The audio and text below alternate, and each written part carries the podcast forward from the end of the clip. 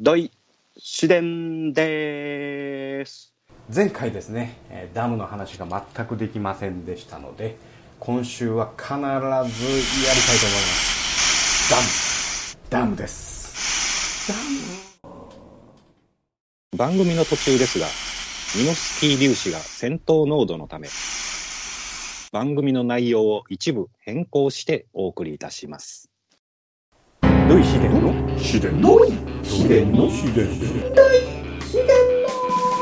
みんなで真剣にダムの話をするラジオ番組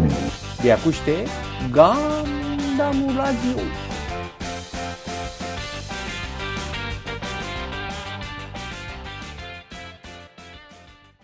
オこの番組は一年戦争史研究家の土井紫伝とアシスタントのラトキエがお送りするダムの話などをせずガンダムの話ばっかりする番組ですそれでは本日のガンダムラジオの前編トークをいきます。えー今日のラトキエさんはこの人です。ムッシュ・マクミラーです。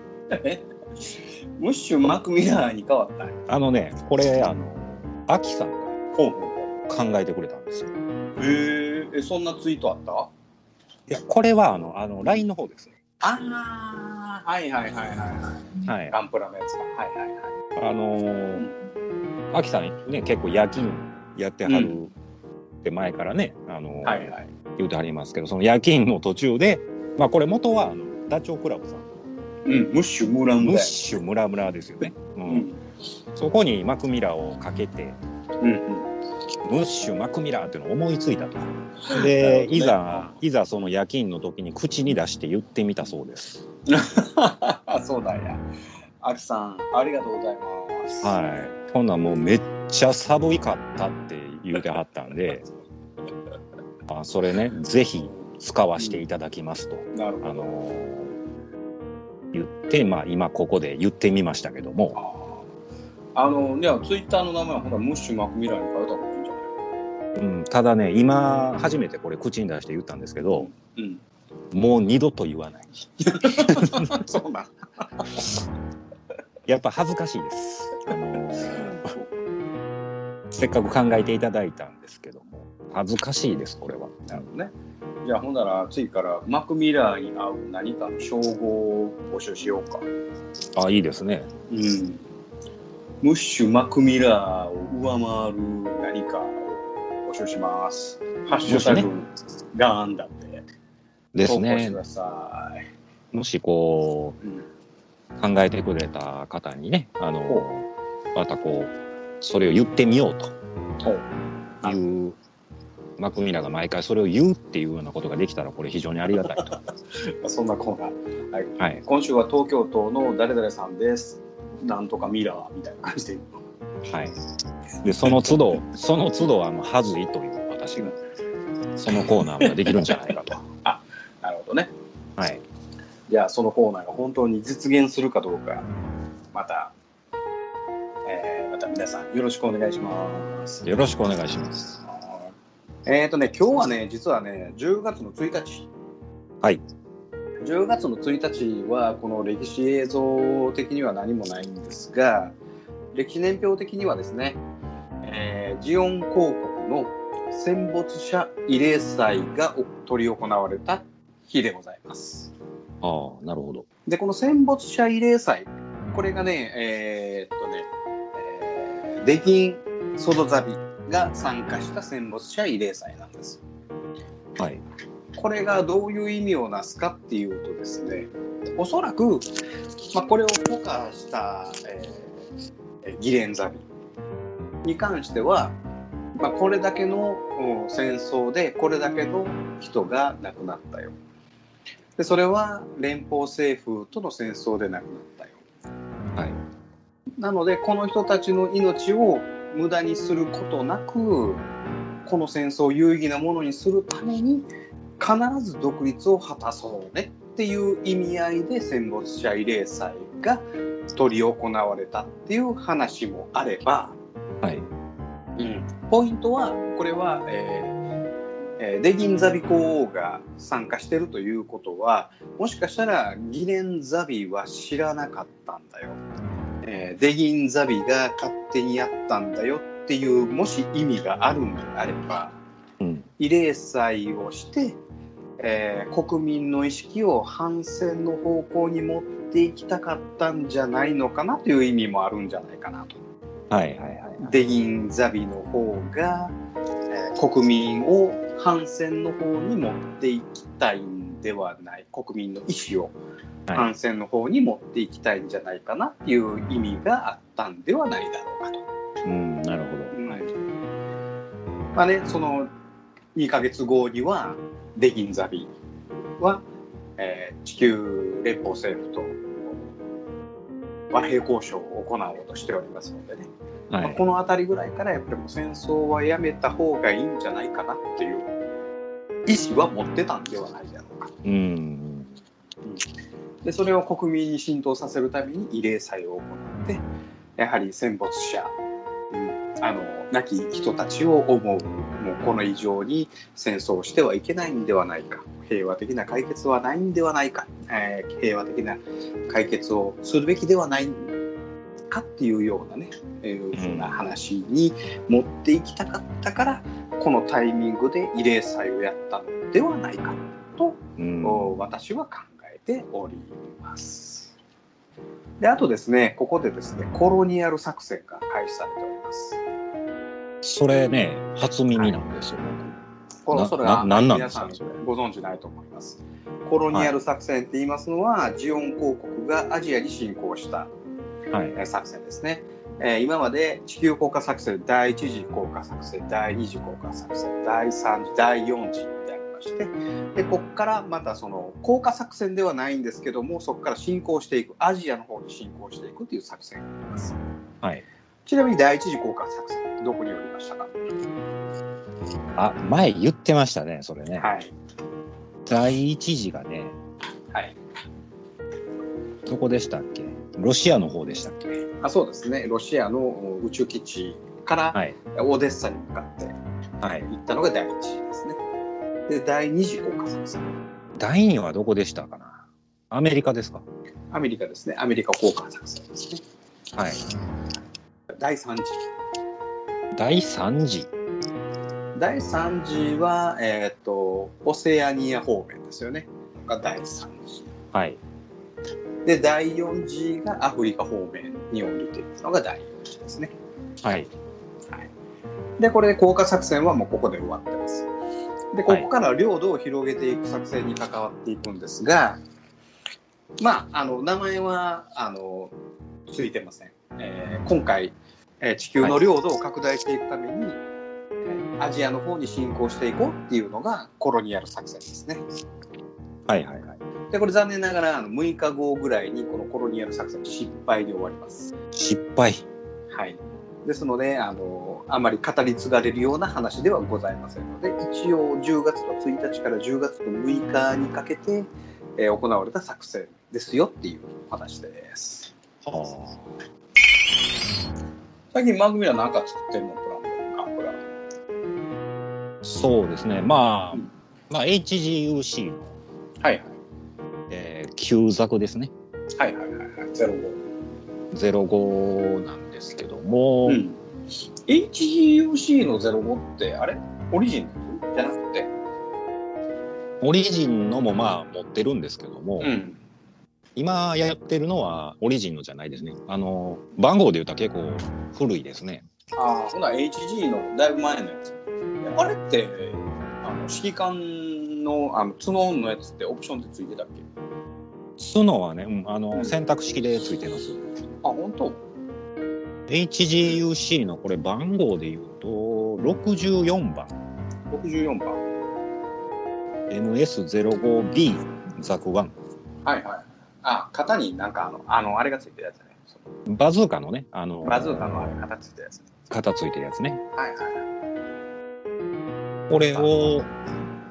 まあ、私の師匠である、えー、あったくさん。はあったくさんが、以前にね、あの、まあ、これはマスターグレードやったんですけど、うん。マスターグレードの05を僕に作ってくれたことがあるんです。ほいえっ、あとそうまあそんなんそんな粋なことしてないそうですね、まあ、20年ぐらい前ですかね。 うん。むちゃくちゃ前やん。で、でもう我が家の家宝としてずっと保管してるんですよ、それ。今もあんのあります、あります。あのちゃんとこう、ツイッターで上げてる。ティッシュでね、ティッシュとかこう、で巻いて、あの、劣化しないように、あの、はいはいはい。箱の中ずーっと入れて持ってたんです。うんで、それの色が、まあ、いわゆるあったくさんの、あの、言ったあったくカラーのこう元祖といいますか、あ、そうなんや。全くカラーの元祖があんのや。元祖なんですよ、これが。んままあ、スタンドカラー、彼好きなんでね、あの、あ、はいはい。トップ招待のね、旧作ありましたよね、トップ機で。えまあ、あれが元になってるとは思うんですけども、まあ、それを元にこの HGUC で再現しようじゃないかとえへいうのをやりかけてるんですけどえも、へえそのあったくさんのい遺作みたいな。はい、遺作今は亡きあったくさんの。あなるほどね、まあこれくしくも2人で収録してるってことはもうわったくさんはもうんうお亡くなりになったということでいいでしょうか、うん、お亡くなり、そうね、もうかわいそうにね。まだ若いのにね。その遺作、ぜひ公開してほしいな。あのー、そのあったくさんが持ってるやつは、もうあれは2号機になるわけそうそうなると。そうですねあのいつもツイッターに出てるあのあったくさんのやつ何は、回も、何回もこう、ポージングを変えただけで出してるやつ。はい、あれは前言った2号機ですね、 2号機だね。うんということで、1号機は、今度1号機を持ってるっていう、素晴らしいですよ。いやーたまたまね、その、うんまあ、いたら20年ぐらい前に、その、うん。マスターグレードっていうのを教えてもらってね、あったんですよはいはい。もうとにかくすごいから、ほうあの、いっぺん作ってみろって言われて。うん。で、まあ、買ってみて作ったら、もう今までのガンプラは何やったんやという衝撃を受けたわけですよ。はいはいはい。もちろん色を塗らんでも完成度高いし。うん。あ、そうやね。あれは、あ、そうか。えーっと、ランバラルキーじゃないやつ。ランバラル緑青。緑青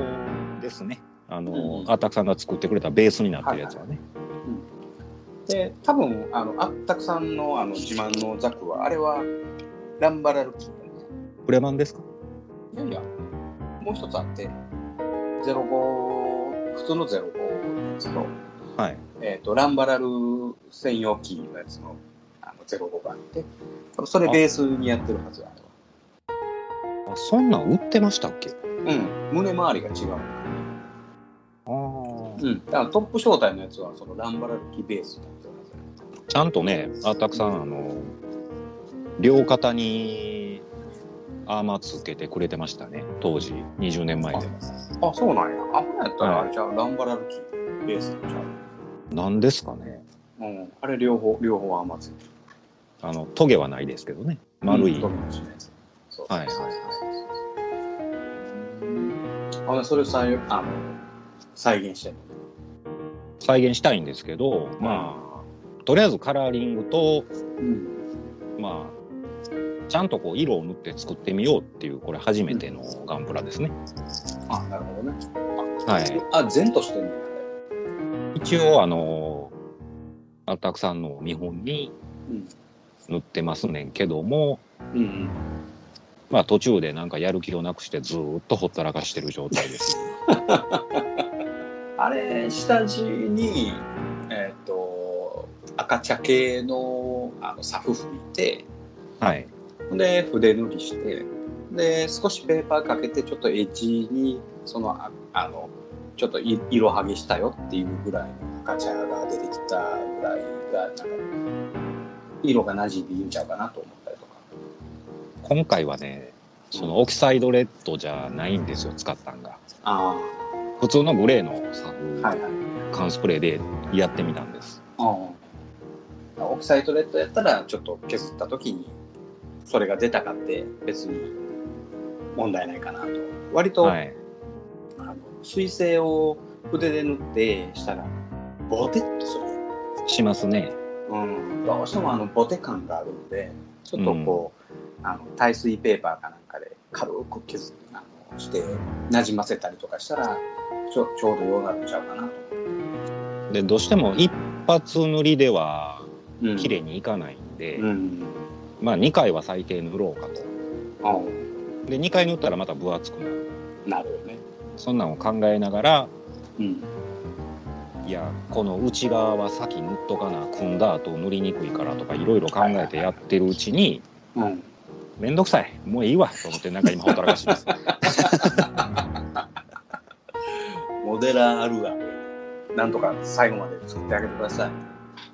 そうなんですよ。これは、まあぜひ仕上げてね、うん、次は、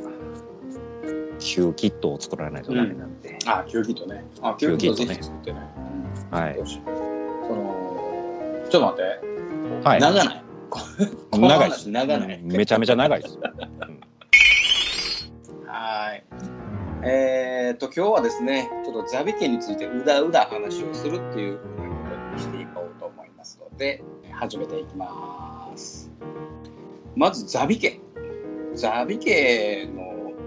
人全員言うてみてください。はい。まずは、うん。デギンソドザビですね。デギンソトザビですね。これがお父さ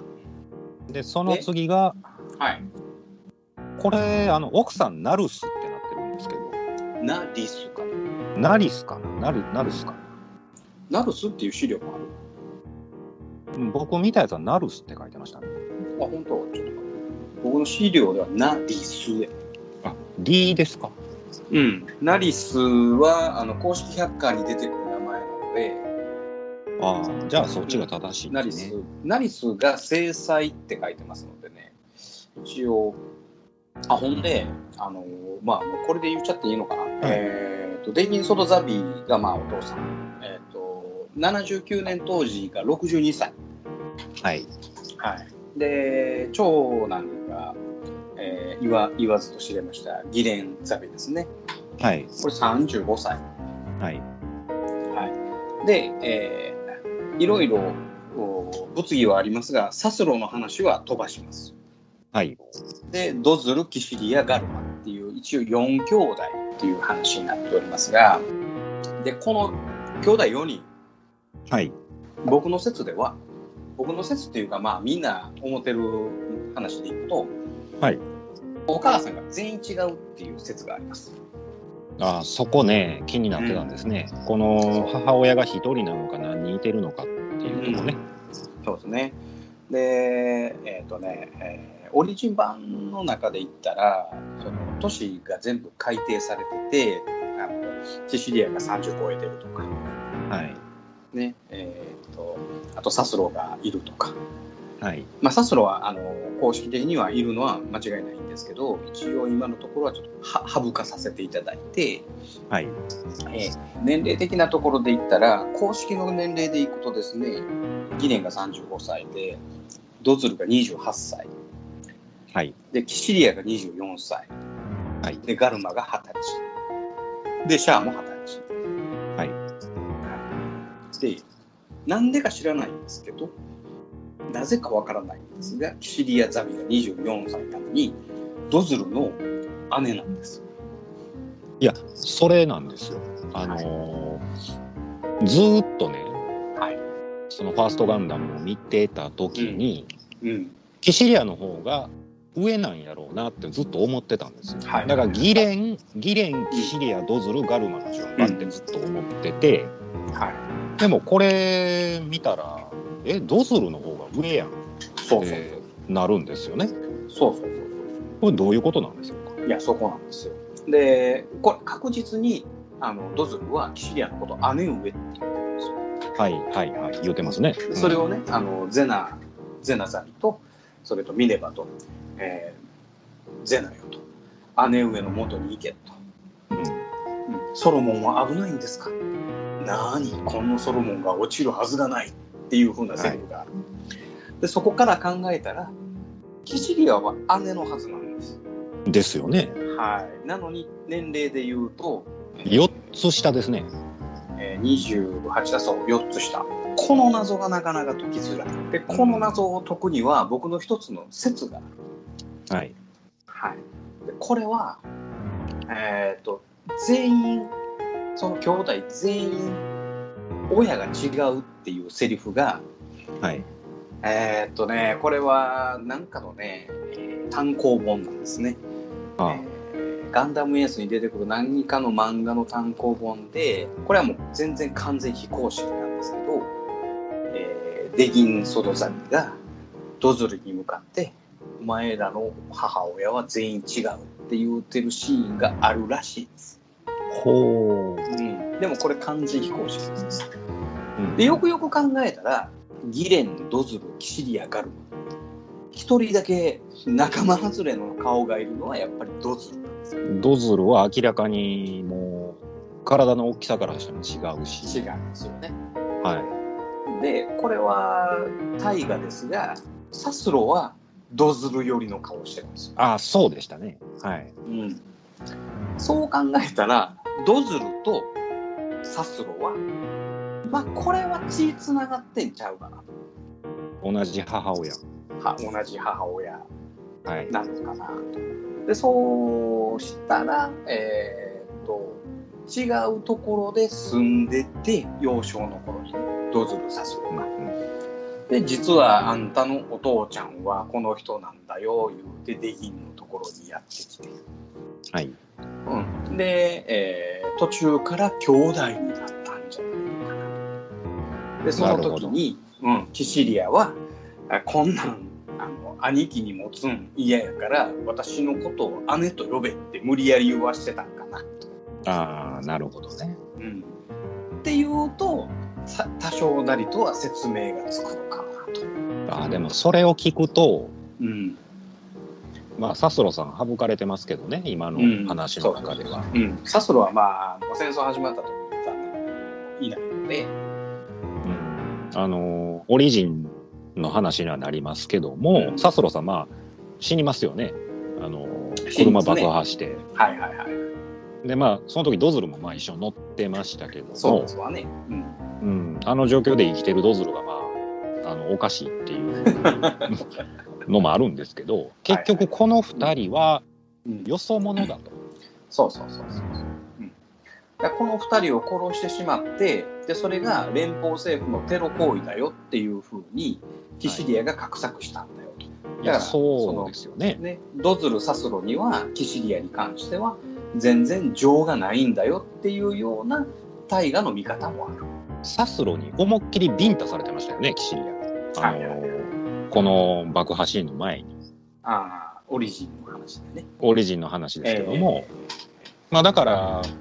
キシリアが殺したのかなって僕は思ってたんですよ、うんでもなんでやろうって思ったのが今聞いた話でちょっとつながってきましたねやっぱりよそ者だと、そこに関しては多少そういうのがあるんじゃないかなとはいだから実際に、えーキシリアは、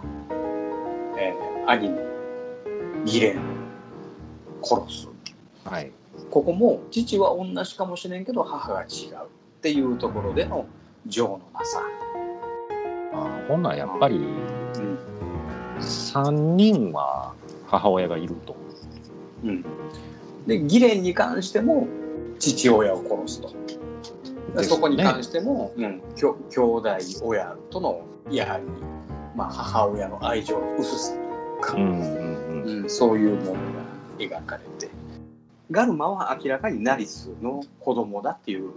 あの正式な資料があるうんうんので、だから制裁がナリスだよというふうなそこから生まれた子がガルマだよっていうのが、まあ、でもその中でねドズルはねガルマのことをものすごく好きやったんでねそうでしたよねうん、だからあのやっぱりギレンとキシリアからあまり認められてなかったドズルうんは唯一ガルマのことを調和したんじゃないかなというのがあのこの年齢の順なのにもかかわらず兄兄弟のこの順序が違うよっていうところから読めるんじゃないかなと思ったりいや僕はねやっぱこのザビ家の中でドズロが一番まともなんちゃうかなってずっと思ってたんですよ。そうなんですよ名称なんですよドズロは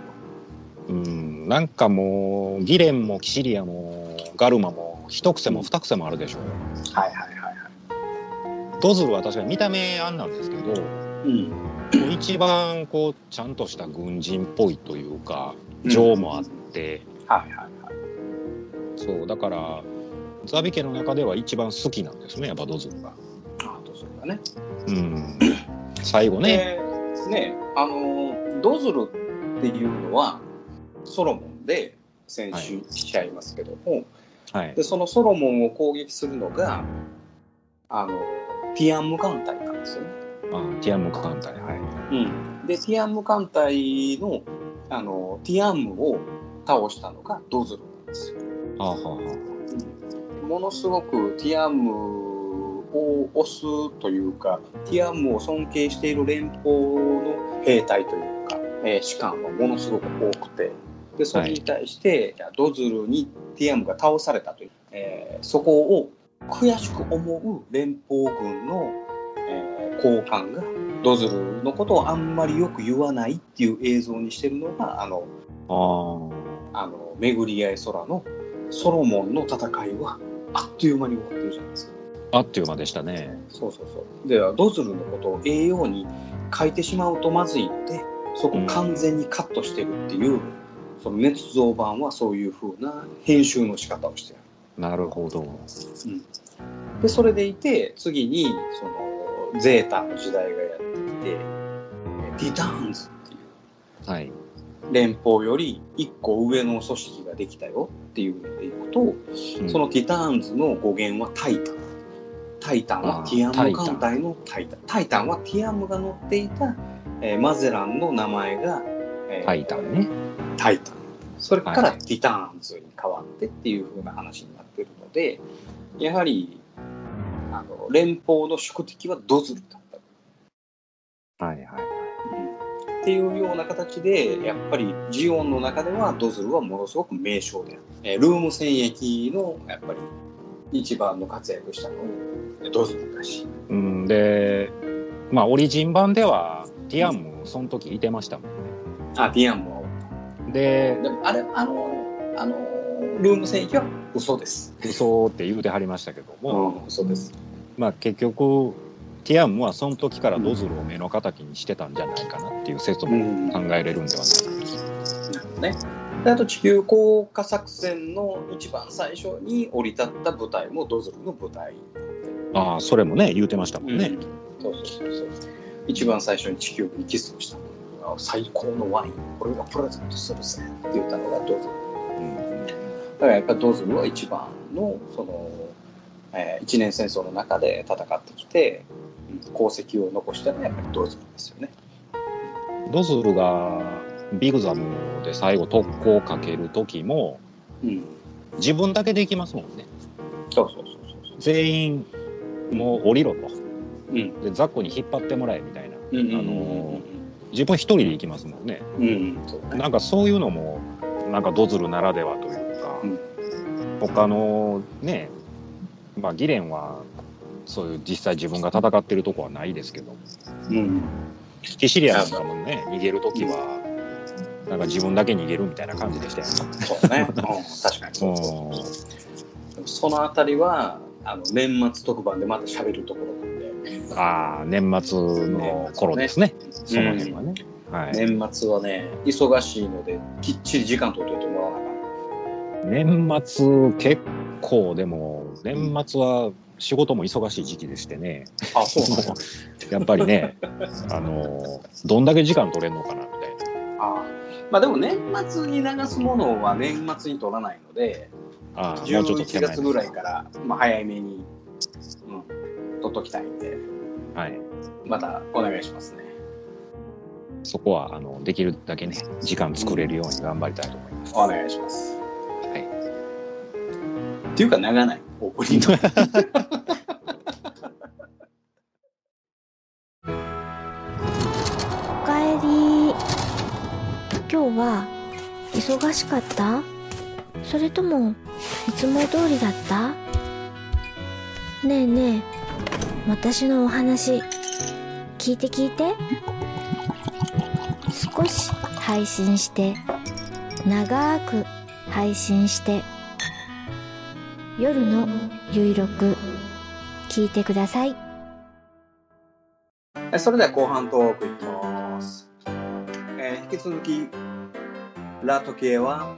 この人ですブッシュマークミラーです。あ前半に続きムッシュマクレさんに来てもらいましたはい、今日はどんな話します後半トーク今日はですね、マークミラーのこれ企画でございます。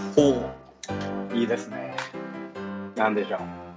はい、マークミラーのどうでもいい話。はい、始まりました。 そうなんや。 あれ、これはコーナー。マクフィラーどうでもいい話。勝手に作らせていただきました。ああ、なるほどね。いいですよ、はいそんな。全然いいですよ。使ってください。マクミラーのための後半トークですから、今日は。いや、そうなんですよ。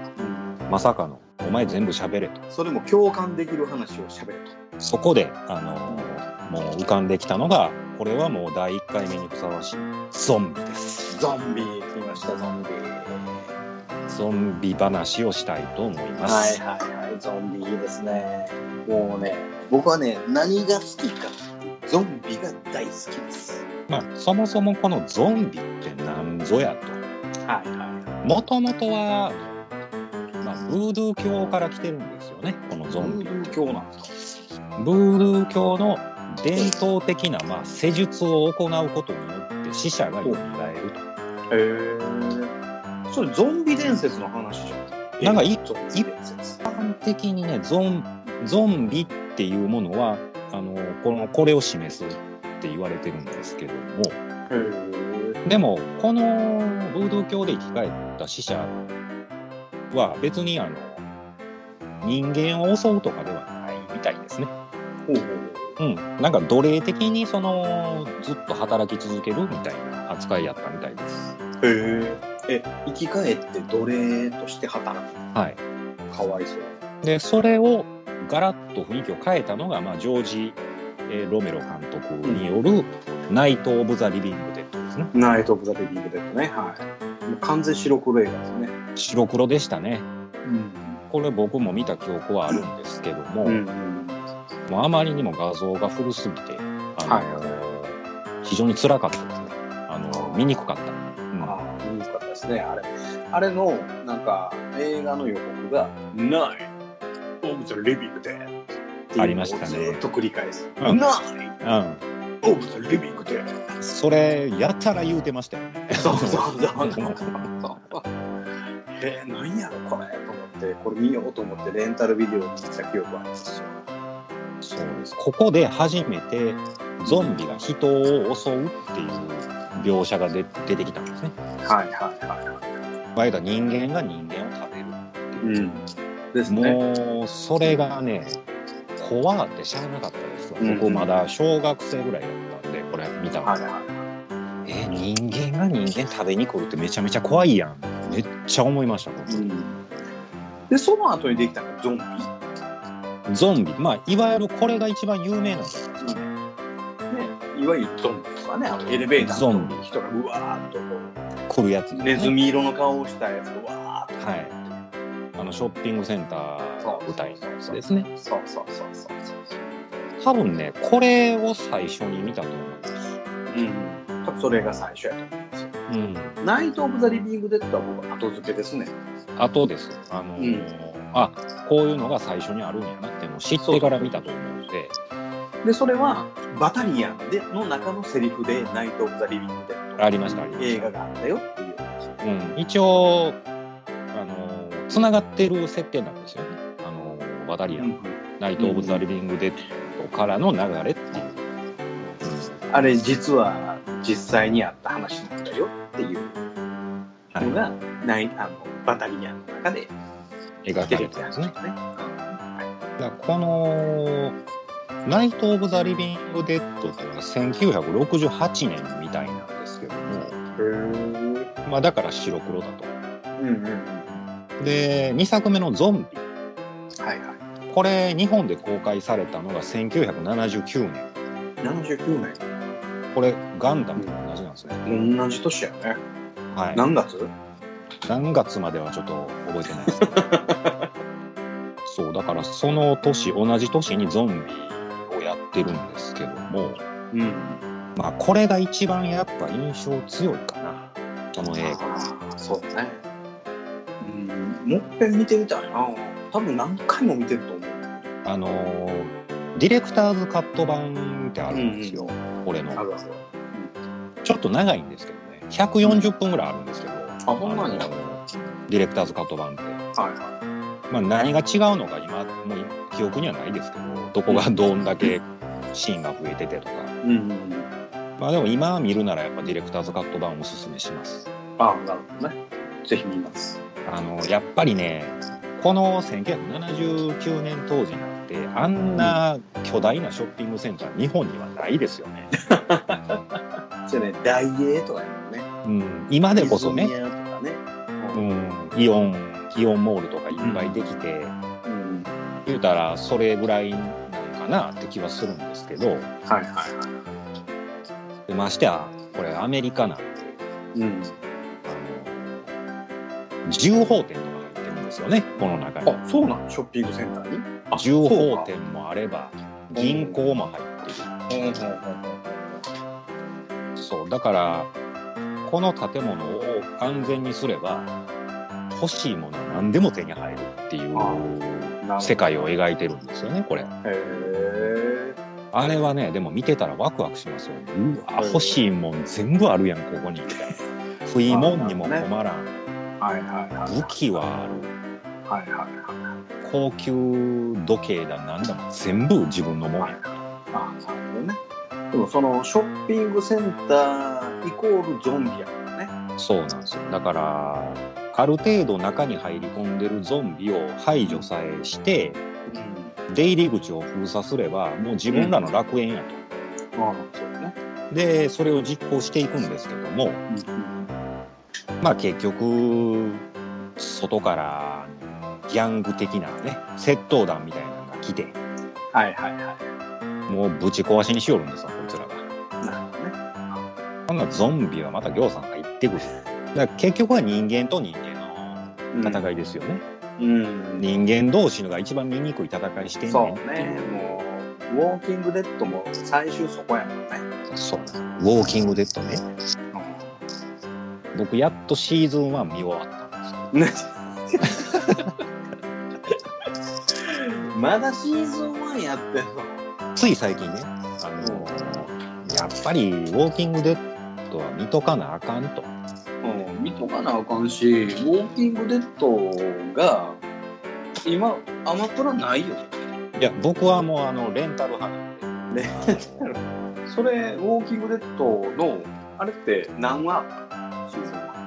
シーズン1が6話 ?6 話でしょだから3枚 DVD だったら3枚ななるほど。あ、そんな短いへ6話でしたえ。こんなに人気出るとは思ってへんかったよ。まあ最初やからとりあえずこれぐらいやってうん。でもどう考えてもその完結はしない終わり方やからあそうやね。だからまあシーズン2は当然やりますで、そっからがちょっと本勝負やったんちゃいますあどんだけ続けれるかあ。はいはい。でもあれねもう見たらね止まりませんわ、ああ。いや、めっちゃ面白かったよ、最初のそうですね。もう返しに行っちゃ次借りはいはいはい。もうそうなります、うん。うん、あ、そうか、マミランティの近くはレンタルビデオ屋あんもんね。ありますまだあのゲオが駅前。あ、駅前あるもんね。あるんですようんまあもう一軒別のとこもあるんですけうどん。うんうん。そのまどだっちかにあ100る円ない。旧作なんで100円なんですようん、100円やね。はいはい。でゲオはゲオは今1週間その110円の値段で2週間借りれますからそうなんやあれこれでもコロナどうでもええ話コや。その部分はほんまにどうでもええ話や。ロナお得ですわ2週間倍借りれますからあ、そうなんや。だからアマプラで見見れるときはもうそんなん1週間とか2週間とかカフェだからわんさか見で撮ったああ、そのやってる間はずっと見てるってやつですよね。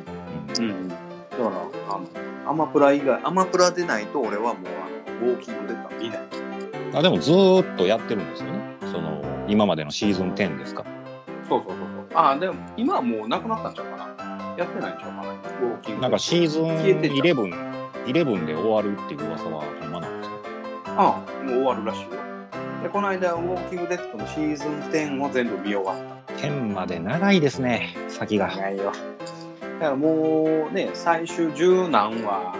だからシーズンシーズンいくつのピークはもう二十何話はいはうんだから前田そツークールそこを、うん、そこをレンタルビデオで見ようと思ったらまあまあかな、い。いや、そうなんですよ。1本100円にしてもね、うん、まあ言うとも何千円とかかかるわけです。そうそうそうそうただ、あの、ちょこちょこ100円払っていくんで、ああそうやないっぺんに払うのとじわじわ払うじわじわ100円払っていくんから、まあまあそこはいけるんじゃないですか。そうかカエルがあの水からあのお湯沸かしてても沸騰して死ぬまで気づかないっていうただね、レンタルなんで、うんうんその、例えばシーズン1の1本目借りて、うんまあ次当然2本目、3本目を見たいんですけども、うんこれがね、ない時がある。えまだ借りてる人おんのうん僕が行ってるとこはね、あのーシーズン1に限ってはうんもう1本ずつしかないんですはいはいそうその1本ずつしかないんでそこが苦労したんですよ1本目借りたわけど2本目3本目が毎回行ってもないんですよそれあの誰かが借りて返してないやつじゃない、返してないんちゃうかってずっと思ってたんですようんでもこの間やっと借りれたんで、うんあのーよっしゃもうこれでシーズン1はクリアだからもうシーズン2からはあの3本ずつあったりするんではいはいはいそうすごいこう置き場が多いんで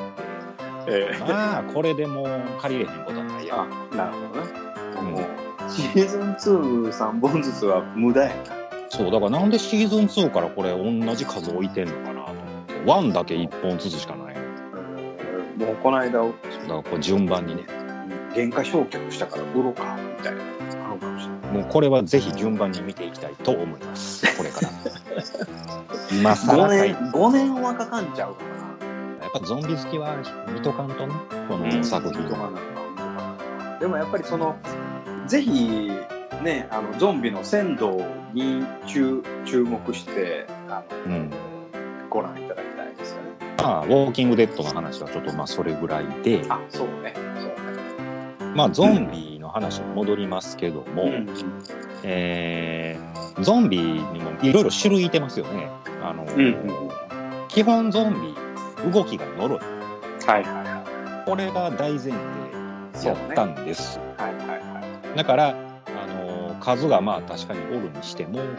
うんは戦い方によっては十分倒せるといはい相手は呪いからってうんことやったんですけどここ最近のゾンビってねみんな走るでしょ走る走るもうああれがねめっちゃ速いあれは禁じ手やと思うんですよねゾンビあれを始めたの僕は28日後からちゃうかな。 28日号とその続編の28週号はいはあれはねでもあのまあ一応ゾンビの部類には入るんですけども、い。うん。あれは死人じゃないんですよね。28日号と28。あれはね、病気なの。はいはいはあくまで生きてる人間が病気にかかった状態みたいい。うん。な。だから普通に、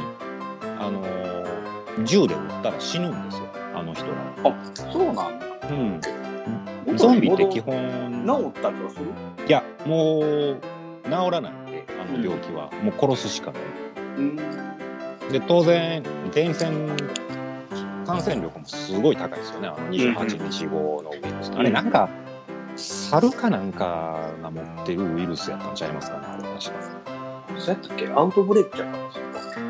なんか猿に噛まれてそこから広がるんじゃなかったですか。それアウトブレイクだったよ。アウトブレイクでしたっけあ、28日後。もう一回見やなあかんな。なんかめっちゃ全速力で疲れ知らずで追いかけてくる。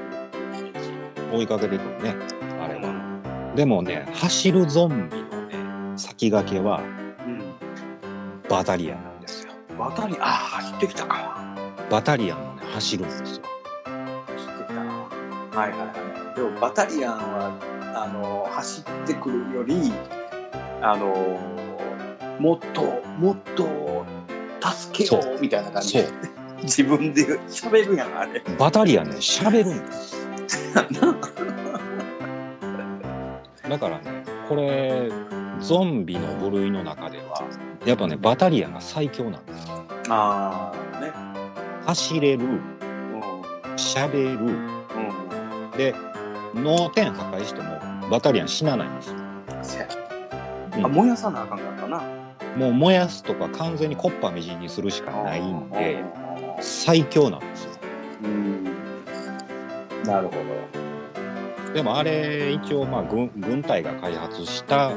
ん。生物兵器ですよね、バタリアン。ン。そうやそうやそうやそうやそうやそうやそれが行方不明になって、とある製薬会社の地下倉庫にあったという。そうやそうやそうやそうやそうやいや、それはないんちゃう軍隊のこの機密事項の開発したものがそんなどこ行ったかわからんなんてことは絶対ないと思うよ。そうやそうやそうやえそれもなんかあのトラックからゴロンと落ちたとかなんかそんなレベルやったありました、ありましたそれ2なんですけどね。あそうやあのー、1で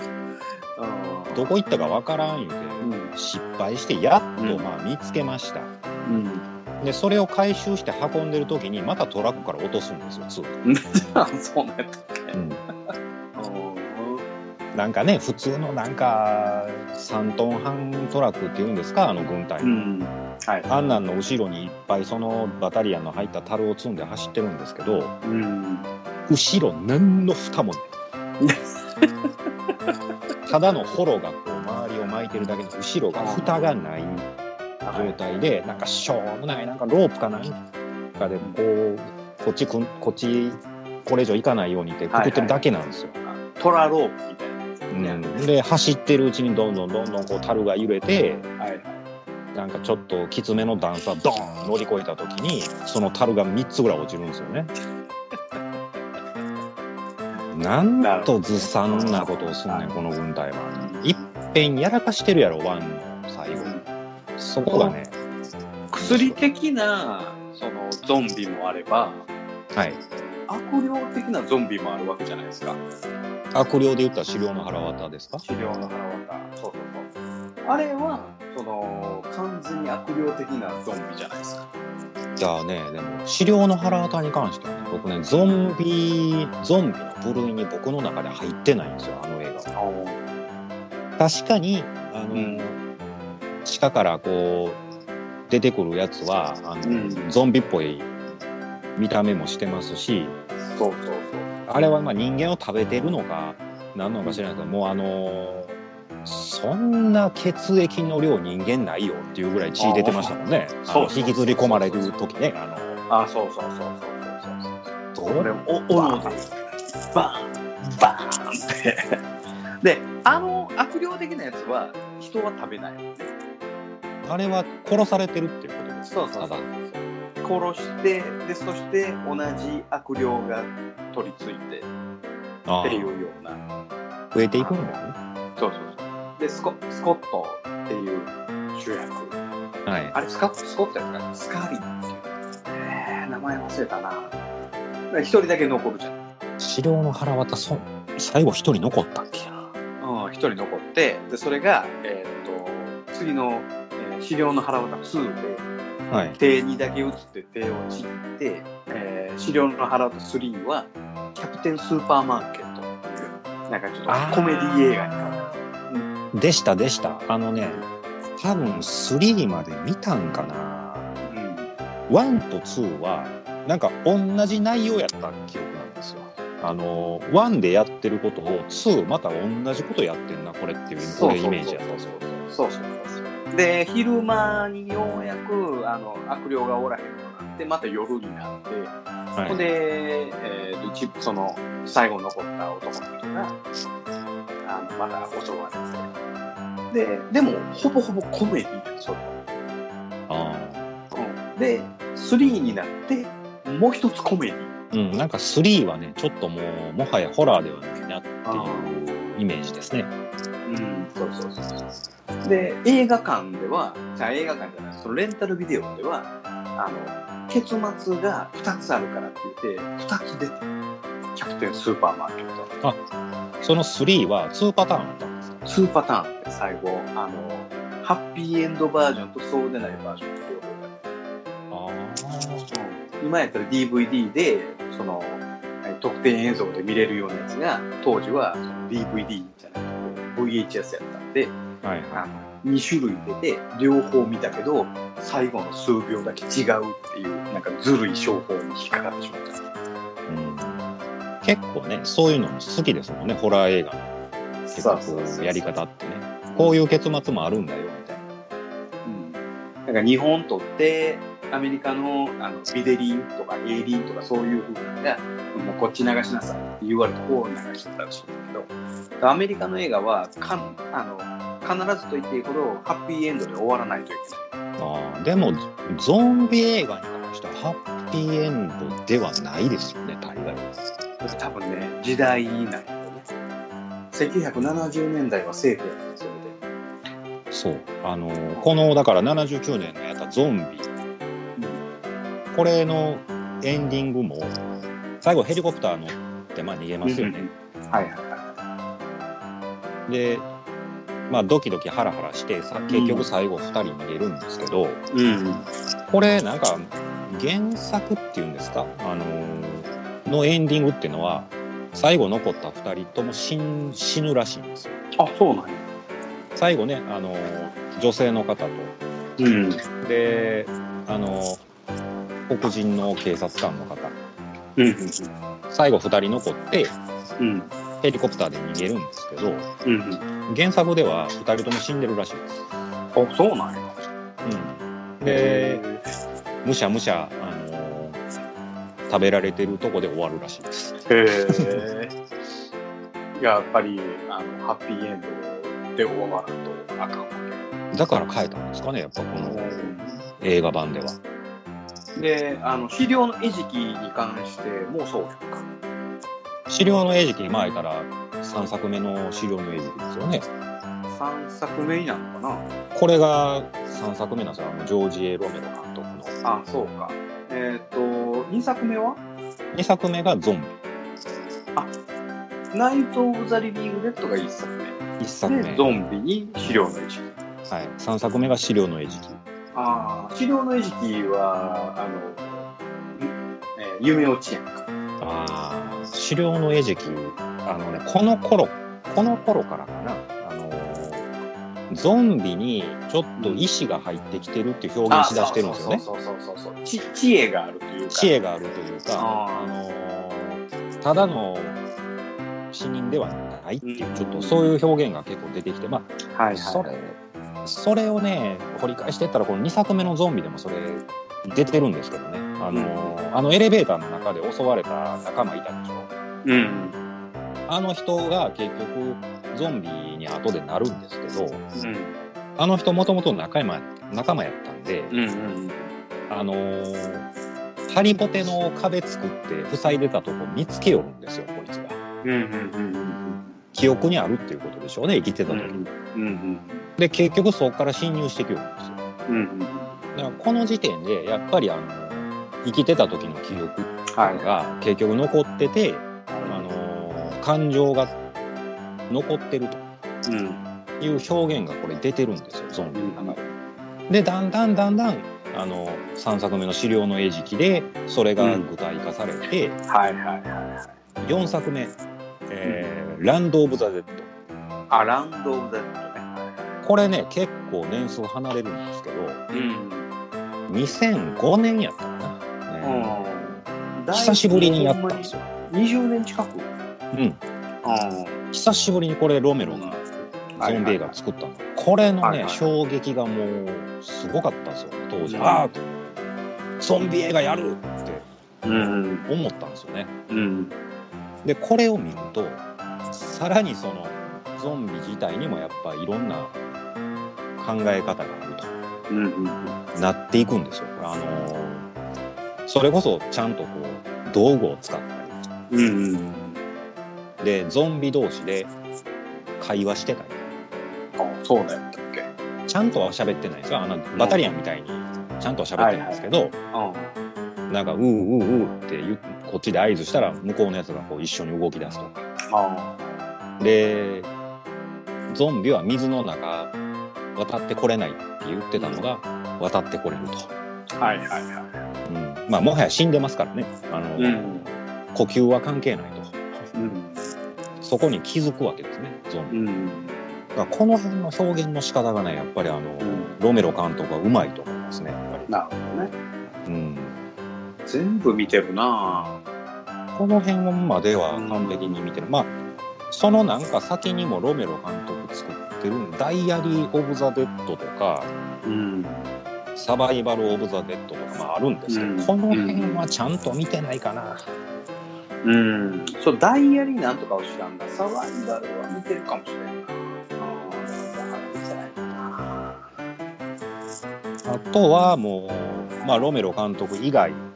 うんうんの作品で僕が昔見た印象に残ってるのはねあのななのねサンゲリうん。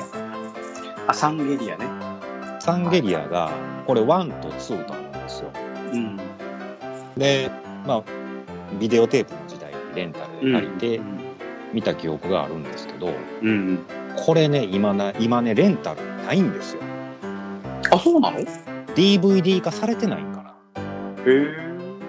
ああのロメオ、ロメオやったサンゲリアって。サンゲリアは違うと思いますあのシリーズは、1と2でまた監督変わってると思うけどあれはロメロじゃないんででもあれも非常に面白いゾンビ映画あ、そうなんですや。うんあれもゾンビ映画なの、サンゲ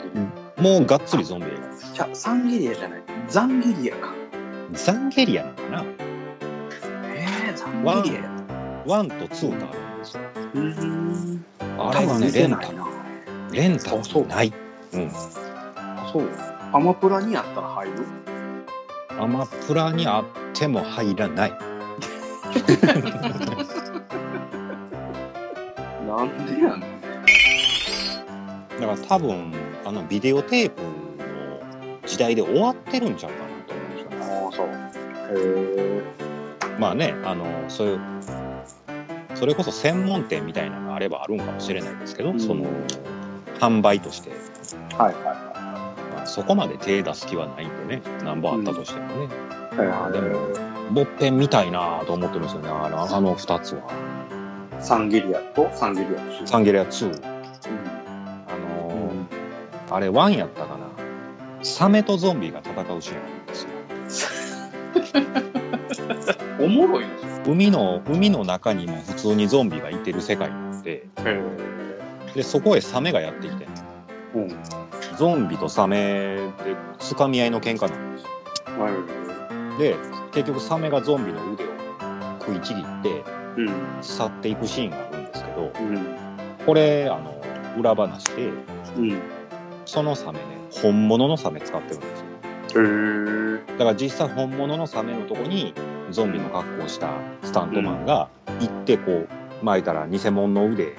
うんを食わして、で逃がすっていうこ れすごいですよこの映像そうやね。そうめちゃめちゃリスキーやんそれうん、本物のサメにね食わすっていうこのシーンがすっごい印象に残ってますわ、あ、そうなんだ。うん、じゃあぜひそれちょっと見てみたいな。何かねこう映像化してほしいですねこのサンゲリアのワンツーうん、まあ確かでもその題名は覚えてるあったでしょ、な。うんあったあった。うんうん、 YouTube に普通にやったりとかするじゃん。あーなんかちょこっと映像が出てたらね YouTube とかで、ん。もしかしたらそのサメとの格闘シーンなんかはあのあるかもしれないですねえー、またちょっとほんだら、リスナーさんでサンゲリア DVD 持ってるよっていうやつ YouTube にアップしてください。もしくはこうね「ハッシュタグガンダム」にちょっと投稿いただいてぜひね。あなんかさ、俺のイメージ、サンゲリアは、なんか虫が目から出てくるってやつ。うん、あのね結構ね描写はグロいですよあのグロいよね。ゾンビのああいうロメロのゾンビみたいなあのグレーの顔してるとかじゃなくて、うんもうがっつり、あのーボロボロになってるんですよ。はいはいはいはい。うん。えぐいんですよ。ああ、思い出した思い出した思い出した思い出した。うん。うんサンゲリアね、グロいシーンとかいろいろあるわ。うなるん、結構ね、グロいのはグロいです。ほどね。うん。OK、そろそろ時間ですので、はい。あの、ゾンビ映画まとめてください。ゾンビ映画まとめますと、うん。まあ、ウォーキングデッド全部見ろと。そこそれさえ押さえとけば、あの皆さんゾンビ芸人になれますよゾンビ芸人なんだね。と。うん。ゾンビ好き集まれって言ったら、もうウォーキングデッド見てたらもう間違いないと。えそもそもマフラさんはその、ゾンビが好きなのか、ホラーが好きなのか。ああ、まあ、ホラーは全般好きですよ。あのなんかスプラッター系もちろん、はいはいあの13日の金曜日とかめっちゃ好きですからね、ああ、なるほどね。うん、ああいうのはめっちゃ好きですね全般見ますけどその中でもやっぱゾンビはやっぱ一番好きかな、うんああ、そういうことね。いいね、それは。ホラー好きに悪いやつはいない。そうなんですかホラー好きに悪いやつはいない。僕めっちゃ悪いやつですけどね僕はもう、幼少の頃から ホラーが大好き。いやそうなんですよ僕もそうなんですよでこんなん見たらあかんって言われてたんですけどおかしなるでこんなん見たらって、うん。いやだっておもろいやんって子供の時から言うてましたから、そうそうそう。ね。うんいや、ほんまに、もう、僕の一番の心に残ってるのはもう資料の腹渡で。もう、こんなおもろい映画を、もう俺は絶対大きくなったらホラー映画を必ず撮ろうと思ってた。いやそれはね僕もありました、うん、そういうのをやってみたい実際ね、あのーこの間違うポッドキャストの番組を聞いてて、とはいでホラー映画その、えーホラー好きな人がホラー映画を今撮影してるらしくおーてでそれがあのビデリンとかエイリンとかはに脚本を出したら、これは絶対流せません、うんこれがもう R18 だろうが R25 だろうが R30 だろうがこれは無理ですわえいうようなあの言うてみたらそのビデリンとかエイリンがめちゃくちゃ怖いホラーをもう規制をしてるー、あーそれ相当やばいのを作ってるんですかねほんまもう相当やばいの作ってるのかどんだけもうそんなん聞いたらさどんだけ怖いホラーが作れんのって思うんだけど、そうだから怖いのかうん、単純にグロいのかで話変わってきませんかだよねどっちがいうええと怖い、怖いっていうのはね日本のホラー映画の方が怖いと思うんですようんはまあ言ったら幽霊系ねいは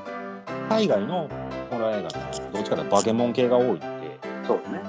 ゾンビにしてもうん、ジェイソンにしてもあの結局バケモンですやんかうん、そうそうそうそうでも日本のホラー映画って実体がない幽霊が多いんで、そっちの方が絶対ね怖さで言ったら怖いと思うんですよ、そうなんだねうん、だからそっち系なんじゃないですかあどうかなのまあぜひねこのゾンビ映ゾンビ話第2弾3弾と続けていきたいと思ってますぜひお願いします。ゾンビ話ではもうなんぼでも喋れるでしょじゃあ定期的にゾンビの話してもらいましょうか。はい。まあ言うてももう8割ぐらいネタ使ってしまいましたね、今日。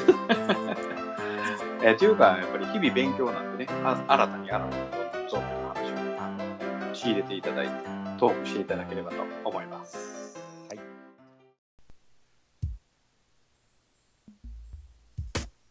今日はね、えっ、と、ザビ家の話と、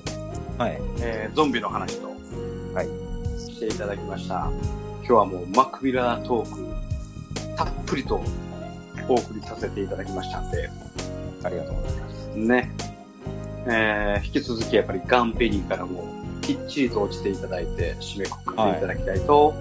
思います。もう今日はもう、最初から考えてるんで、もう今日はもうそんなん止まりませんよ。じゃあ、ほんなら、早速、ガンペリーの、えー下に行ってミサイルのスイッチを押してもらいましょうか。はい、今日はも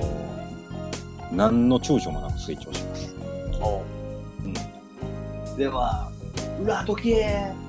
ちゃんと狙って撃つんだぞ。ゾムビエと書いてゾンビって読むんですよ。知ってましたゾムビエ。ゾムビエ。これね、これをじわじわじわ。